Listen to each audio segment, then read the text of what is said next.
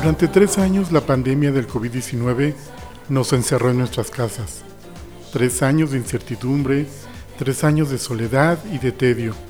Y fue precisamente en el aislamiento de esos días que la cantante británica Jessie Ware encontró inspiración para componer su quinto álbum, That Feels Good, del que se desprende la canción con la que empezamos este episodio, Begin Again.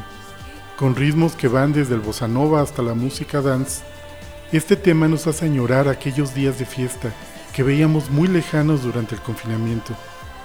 Ahora en el dos mil veintitrés, por fin hemos visto la luz al final del túnel y Begin Again se ha convertido en un himno, un himno a la esperanza que nos recuerda que los malos tiempos no son eternos y que siempre podemos empezar de nuevo.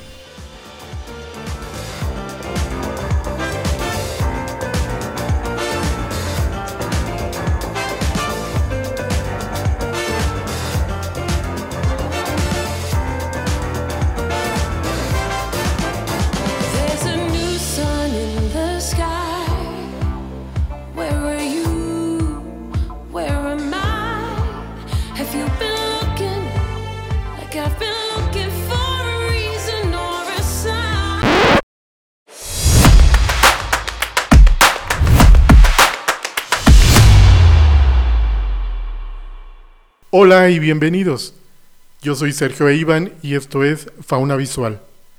Han pasado ya cuarenta años desde que Luis Rainer anunciara el triunfo de Volver a Empezar en los Oscar. Esa noche, la película de José Luis García se convertiría en la primera película en idioma español en ganar un premio de la Academia como Mejor Película Internacional. Jack, you have that envelope. I'll let you speak the name. The winner is Volver a empezar.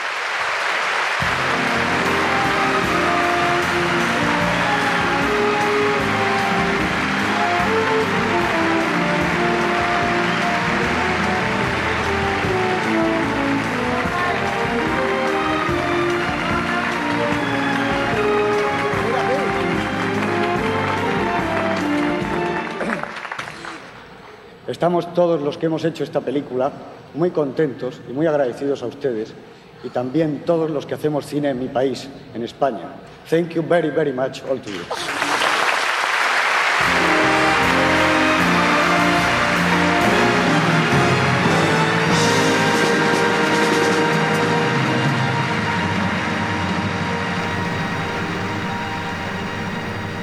El triunfo de Volver a Empezar fue el inicio de un camino hacia Hollywood que han recorrido otros cineastas, actores y técnicos como Alfonso Cuarón, Penélope Cruz o Emmanuel Lubezki, que ahora son parte importante de la industria cinematográfica mundial, haciendo cine tanto en inglés como en español.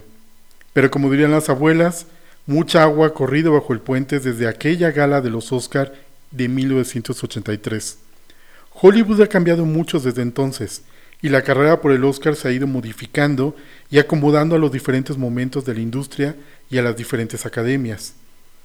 Hemos pasado por la época de las campañas discretas, cuando se podía ganar un Oscar sin ningún premio previo y apenas algo de ruido mediático, a la época de Harvey Weinstein en los años noventa y en los años dos mil, con sus agresivas campañas basadas en el gasto de millones de dólares en publicidad, promocionales y eventos de prensa. Actualmente aún no se abandona de todo el sistema de promoción a la Weinstein, marcado por un larguísimo recorrido en festivales europeos, norteamericanos y en premios de la crítica y premios de la industria, para llegar totalmente exhaustos a la gala de la Academia meses después. Sin embargo, la carrera por el Oscar se ha vuelto incierta, con una academia cada vez más diversa y cada vez más internacional. El perfil de lo que era un miembro de la academia tradicional ya no existe más. Tampoco existe esa etiqueta de película oscareable. Ahora, la academia puede premiar en un año a una película conservadora y anticuada como Green Book y rematar al siguiente premiando una locura visual como Todo en Todas Partes y al mismo tiempo. Que por cierto, en los ochentas y en los noventas ni siquiera hubiera sido contemplada para un premio técnico. Pero los tiempos cambian Y para este año dos mil veintitrés nos enfrentamos con una carrera peculiar, con una promoción limitada, ya que el gremio de actores se encuentra en huelga y tiene prohibido a sus miembros que hagan cualquier tipo de promoción, llámese alfombras rojas, entrevistas o sesiones fotográficas. Por consiguiente, los estudios tendrán que modificar sus campañas, que usualmente estaban basadas en las figuras de los actores. Consecuencia de todo esto es que iniciamos octubre con los festivales de Venecia, Telluride y Toronto ya concluidos y sin que haya una clara favorita a ser la reina en la temporada de premios. La carrera es larga y de aquí a las nominaciones en enero habrá títulos que caerán y otros que surgirán, pero ya hay suficiente información para apostar por algunos. Y en los siguientes minutos te contaré de las películas que, en mi opinión, tienen más fortalezas para permanecer en la carrera por el Oscar.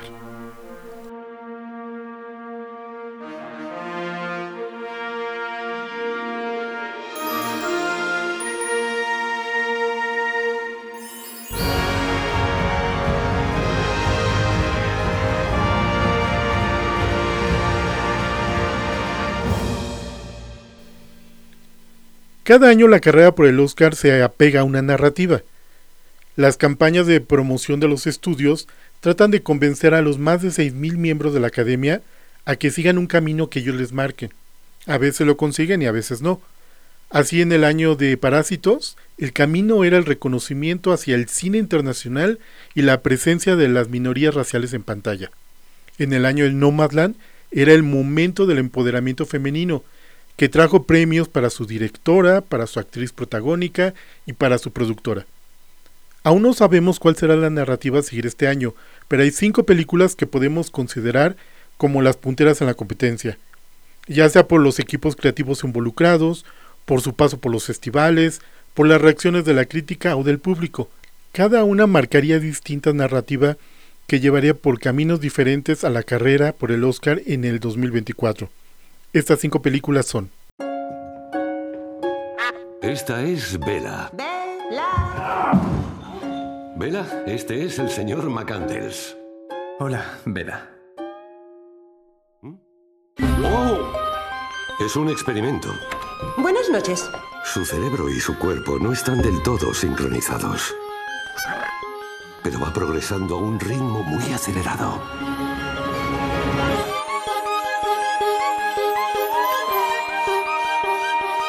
Dígame, ¿de dónde ha salido?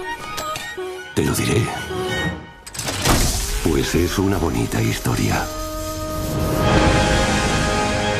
Soy Bella Baxter y existe un mundo que disfrutar, circunnavegar. Es la meta de todos progresar, crecer. Una mujer que traza su rumbo hacia la libertad. ¡Oh! Es maravilloso.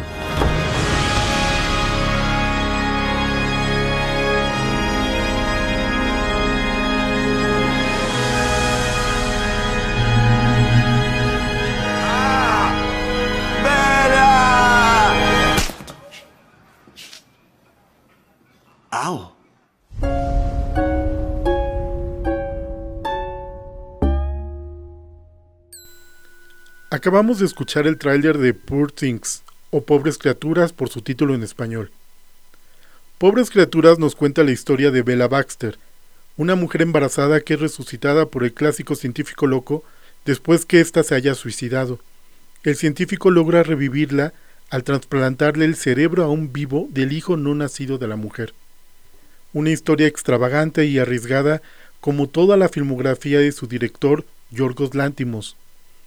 Con referencias muy claras a Frankenstein, Pobres Criaturas llega como la gran vencedora de los festivales de otoño, con ovaciones en Telluride y Toronto y el premio principal en Venecia. Un triunfo de Pobres Criaturas continuaría el camino del año pasado, premiando una película innovadora con un imaginario visual impresionante y una historia arriesgada. Pobres Criaturas podría superar las diez nominaciones, consagrando a su director y sobre todo a Emma Stone, con un segundo Oscar como actriz y uno más como productora. De volverse la favorita de la carrera, Pobres Criaturas abriría camino a otras películas con las que comparten narrativa y perfil cinematográfico, entre las que están Asteroid City de Wes Anderson, con su peculiar estilo visual y su elenco lleno de estrellas, podríamos verle nominada en las categorías técnicas y hasta en guión, que es donde destaca. Saltburn, de Emerald Fennell, es otra película en esta narrativa. Saltburn es la segunda película dirigida por Fennell, que ya antes se llevó el Oscar a Mejor Guión Original por Promising Young Woman, algo que podría repetir con este thriller en tono de comedia sexual que analiza los contrastes entre las clases sociales y británicas. Todos Somos Extraños es el título en español para All of Us, la película de Andrew High que cuenta la historia de Adam, un guionista que regresa a la casa de su infancia para descubrir a sus padres viviendo tan jóvenes como eran cuando murieron años atrás. Las fortalezas de esta película están en su guión y en sus dos protagonistas, Andrew Scott y Paul Mescal, este último nominado el año pasado por After Sun y convertido actualmente en el chico de moda y favorito de las portadas de revistas. ¿De quién es esta tierra? Es mi tierra. Vaya, vaya, vaya, el héroe de guerra ha regresado. Vaya. Tomaste una buena decisión al volver. Los Osage son los más hermosos, ricos y el pueblo más listo de la tierra. Pero ellos engañaron a todos. Tienen una tierra con petróleo. Hijo, tengo una pregunta. ¿Y las mujeres? Son mi debilidad. Que si mezclamos las familias, esos fondos estatales fluyen en dirección a nosotros. Yo me casé. Eso es lo que eres. No sé qué dijiste, pero seguro fue indio para hombre guapo. Eh, sí.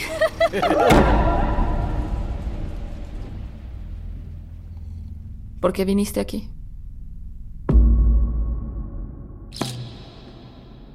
Trabajo para mi tío. ¿Le tienes miedo? No, él es el más amable del mundo. Para ellos, su tiempo terminó. Hay que recuperar el control de nuestro hogar. Me enviaron de Washington D C a investigar asesinatos. Tenemos tantos muertos que perdimos la cuenta. Solo fue mala suerte. Parece más una epidemia que mala suerte para mí. Los Osage mueren por el enemigo. No los dejen morir solos. El mal rodea mi corazón.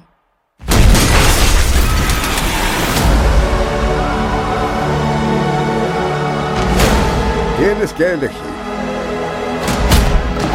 Ni siquiera sé si me sigues amando. Por supuesto que te amo. Pues mata a los que asesinaron a mi familia.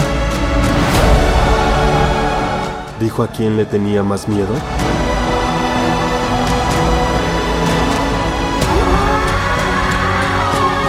No hagas algo de lo que te arrepentirás el resto de tu vida.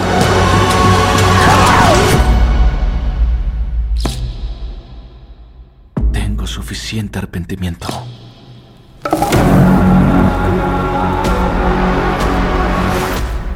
Killers of the Flower Moon, o Los Asesinos de la Luna, como se le conocerá en Hispanoamérica, es nuestra segunda favorita. Producida por Apple T V, Killers of the Flower Moon no pasó en competencia por los festivales, aunque se presentó en una gala especial en el Festival de Cannes en mayo, y aquello se volvió un verdadero evento cinematográfico. La euforia continuó cuando se estrenó el tráiler y el público quedó enamorado de todo lo que veían. doscientos cincuenta millones gastados, una duración de tres horas y media, Leonardo DiCaprio y Robert De Niro juntos de nuevo y por primera vez en una película de Scorsese, dando las mejores actuaciones de su carrera. Son muchos los factores para convertir a Killers of the Flower Moon en la gran película del año. Scorsese, ya en sus ochentas, es una leyenda del cine y esta podría ser su última gran película. De ser nominado, se convertiría en el segundo director más nominado con diez nominaciones y un solo premio que sabe a muy poco. Aunque las películas de Scorsese son constantes en los Oscars, nunca han arrasado, e incluso se han ido de vacío, como sucedió con Gangs of New York y The Irishman, que fueron nominados a diez estatuillas y se llevaron cero premios. Esta sería la ocasión de la Academia de pagar la deuda que tiene con un grande del cine norteamericano. La historia de Killers of the Flower Moon es una adaptación de la novela de David Graham, sobre la investigación de unos asesinatos dentro de una comunidad indígena de Oklahoma allá por mil novecientos veinte, después que sus habitantes se hicieran ricos por el descubrimiento de petróleo.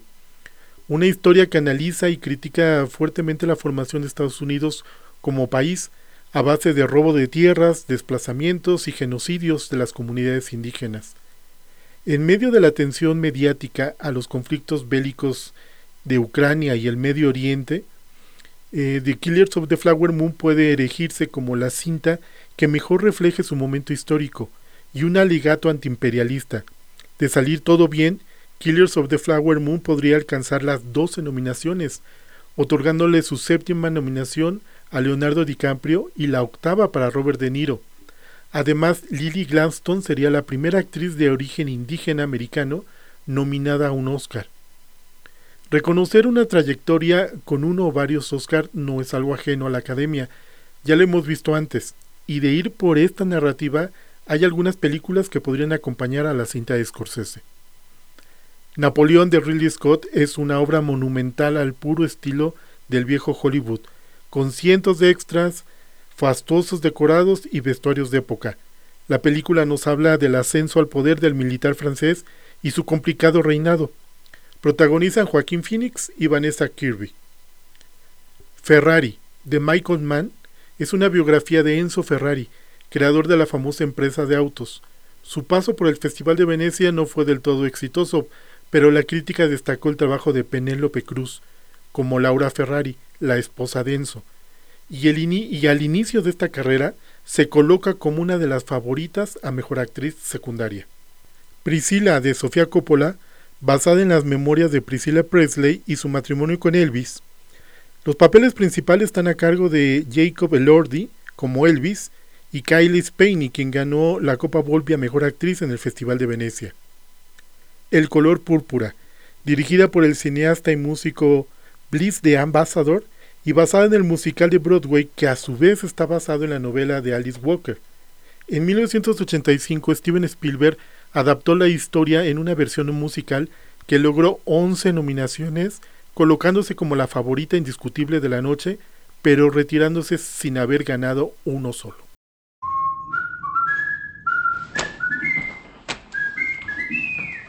Sir, I don't understand. That's glaringly apparent. I can't fail this class. Oh, don't sell yourself short, Mister Coates. I truly believe that you can. Every year at Barton Academy, students, faculty, and staff depart the campus for a two-week winter break. But there are always an unfortunate few who have nowhere to go for the holidays. They're known as the Holdovers. Mister Hunnam. Hello, Mary. I heard you got stuck with babysitting duty this year. How'd you manage that? You know, he used to be a student, right? Yeah, that's why he knows how to inflict maximum pain on us. I thought all the Nazis were hiding in Argentina. Stifle it, Tully. You just earned yourself a detention, sir. Being here with you is already one big detention. Son of a bitch, that's another detention. Do you think I want to be babysitting you? No, I was praying your mother would pick up the phone or your father would arrive in a helicopter or a flying saucer. Your father's you dead. You don't tell a boy that's been left behind at Christmas that nobody wants him? What's wrong with you? There's nobody here, okay? You stay out of my way, and I'll stay out of yours. Let me sleep in the now, most of the kids dislike you, pretty much hate you. Teachers, too. You know that, right? I find the world a bitter and complicated place, and it seems to feel the same way about me. I think you and I have this in common. I don't think I've ever had a real family Christmas like this before. Thank you, Mary. You're welcome. History is not simply the study of the past, it is an explanation of the present. See, when you say it that way and throw in some pornography, it's a lot easier to understand. No matter what you are. I'd like to propose a toast to my two unlikely companions. Anders! Are you trying to look down my shirt? No. Yes. You're gonna get me fired. This is your Rubicon. Do not cross the Rubicon. The Holdovers.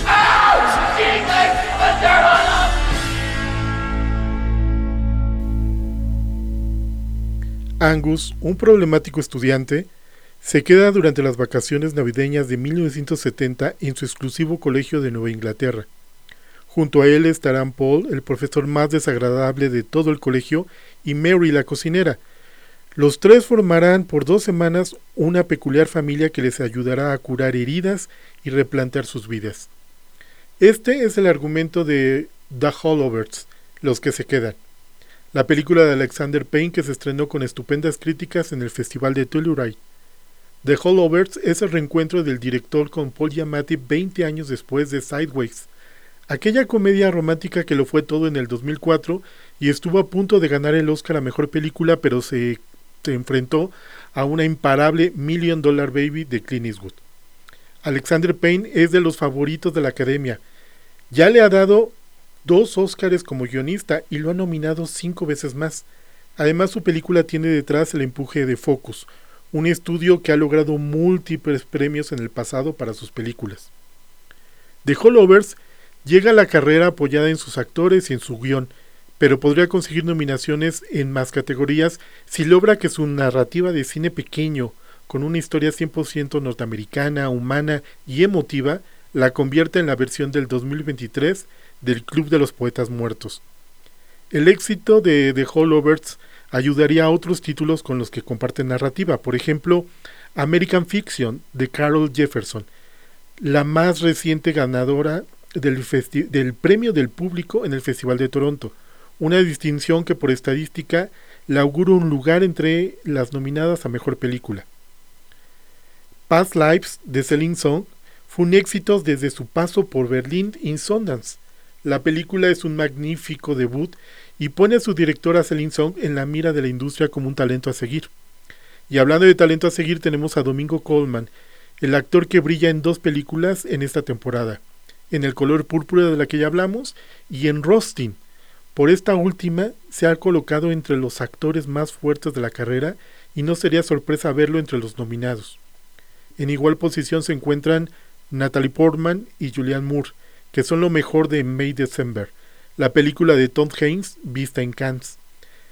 Air, la película de Ben Affleck sobre la colaboración entre Nike y Michael Jordan, tiene un dejo noventero que podría alejarla de las categorías, o acercarla. Pero en su elenco de estrellas eh, se podría arañar una nominación, sobre todo para Matt Damon, que brilla en su personaje.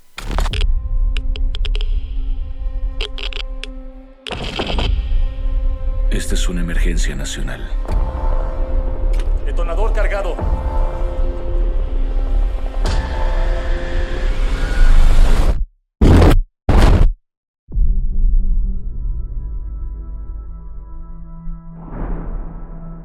Estamos en una carrera contra los nazis. Y sé lo que significaría que los nazis tuvieran una bomba. Nos llevan doce meses de ventaja. dieciocho. ¿Cómo es posible que sepa eso? Tenemos una esperanza. El poderío industrial y la innovación científica de los Estados Unidos se conectan aquí. Un laboratorio secreto. Mantengan a todos ahí hasta que termine. Vayamos a reclutar científicos. Construye un pueblo y constrúyalo rápido. Si los científicos no vienen con sus familias, no conseguiremos a los mejores.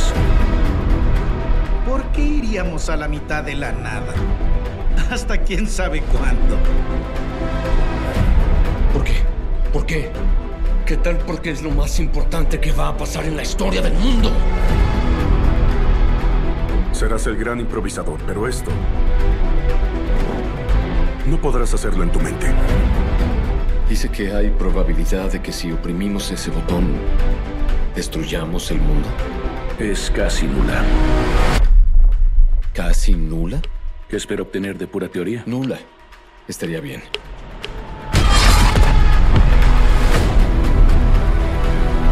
Es una cuestión de vida o muerte. Pero puedo llevar a cabo el milagro. La guerra al fin terminaría. Las tropas volverían. Lo van a hacer, ¿verdad?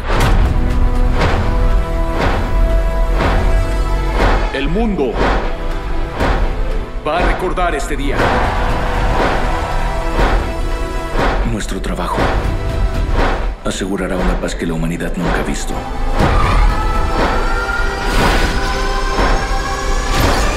que alguien haga una bomba más grande. Usted es el hombre que les dio el poder para destruirse a sí mismos. Y el mundo no está preparado.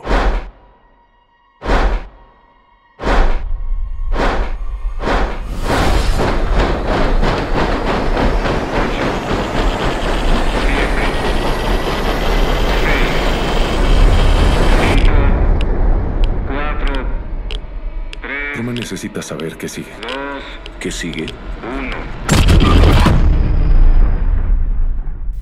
Del lado opuesto de The Holdovers está Oppenheimer, la película que nos cuenta sobre la creación de la primera bomba atómica.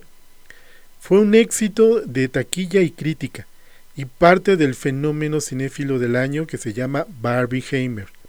Oppenheimer es la película número doce en la filmografía de Christopher Nolan, quien previamente ha sido nominado en cinco ocasiones, dos veces como guionista, dos más como productor y solamente una vez como director por aquella maravilla que es Dunkerque.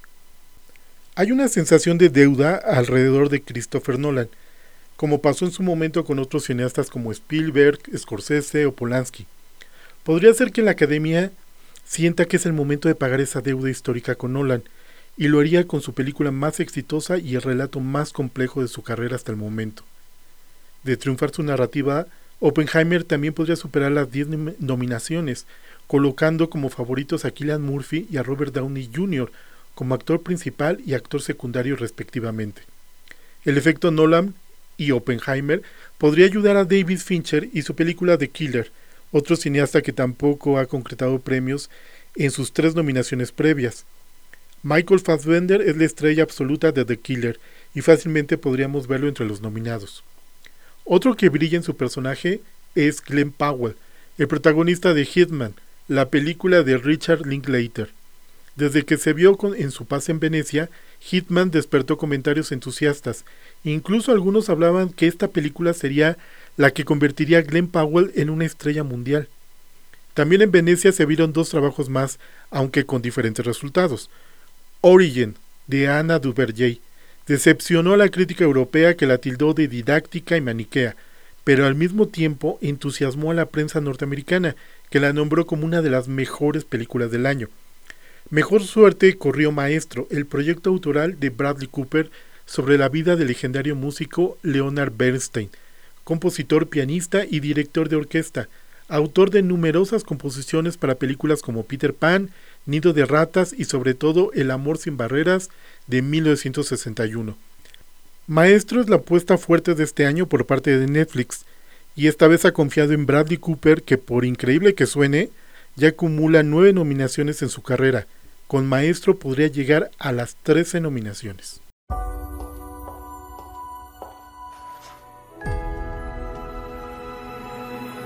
Oye Barbie, ¿puedo ir a tu casa esta noche? Claro. No tengo planes, nada más una gigantesca fiesta con todas las Barbies y una canción compuesta y coreografiada para la ocasión. Sí deberías ir. Suena súper.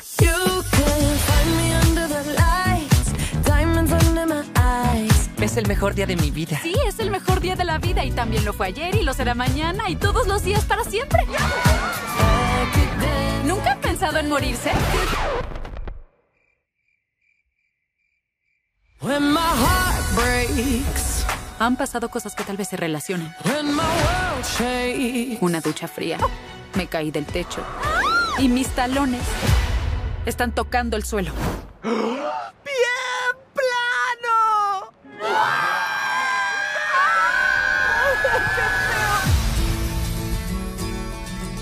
Dime qué tengo que hacer. Tendrás que ir al mundo real. Puedes volver a tu vida normal o conocer la verdad acerca del universo. La decisión ahora es tuya. Elijo la primera, el tacón. Deberías querer saber. ¿Estamos? Otra vez. Closer, I am fine. Closer, I am fine. Voy contigo. Está bien.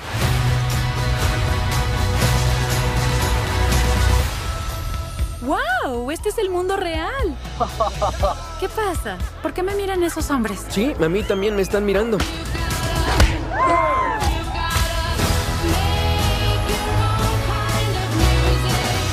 Barbie, ¿en el mundo real? ¿Eso es imposible. Si esto se hace público, pasarán cosas muy extrañas en nuestro mundo. Podría ser algo catastrófico. No jugamos con una Barbie desde que teníamos cinco años. Oh. No habrá descanso hasta que esa muñeca regrese a su caja.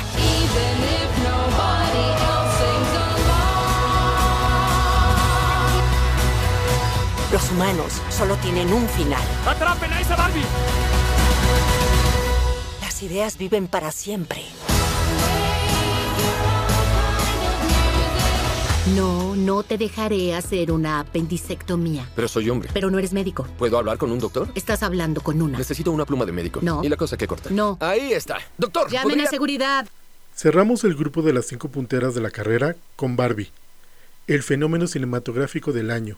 La película más taquillera y una de las más taquilleras de la historia.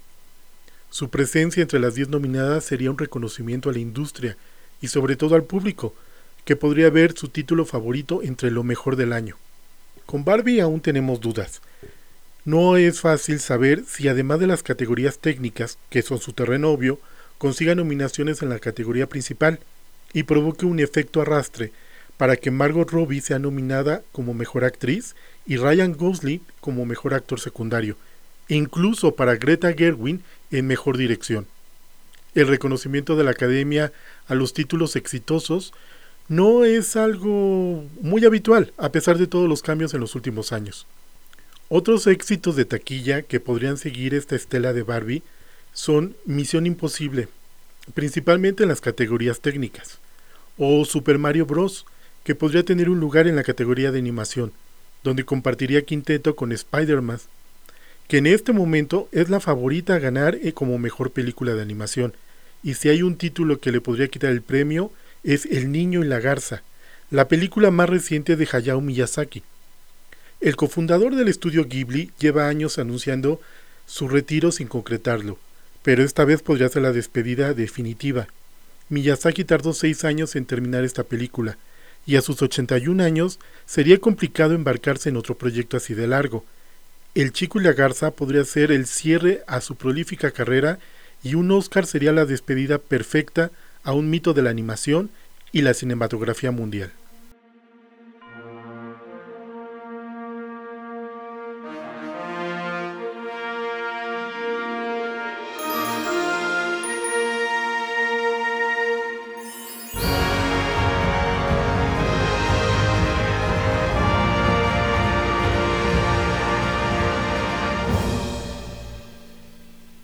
No son todas las que están, ni están todas las que son, pero los veinticinco títulos que hemos repasado prometen darnos las posibles claves para enfrentar una nueva temporada de premios. Y aquí vamos de nuevo, un nuevo año, una nueva carrera, un camino que los cinéfilos, los gurús de los premios y los fans de los Oscar recorremos con gusto, un volver a empezar que no nos cansamos de repetir una y otra vez. Gracias por tu escucha y hasta la próxima. Esto fue Fauna Visual.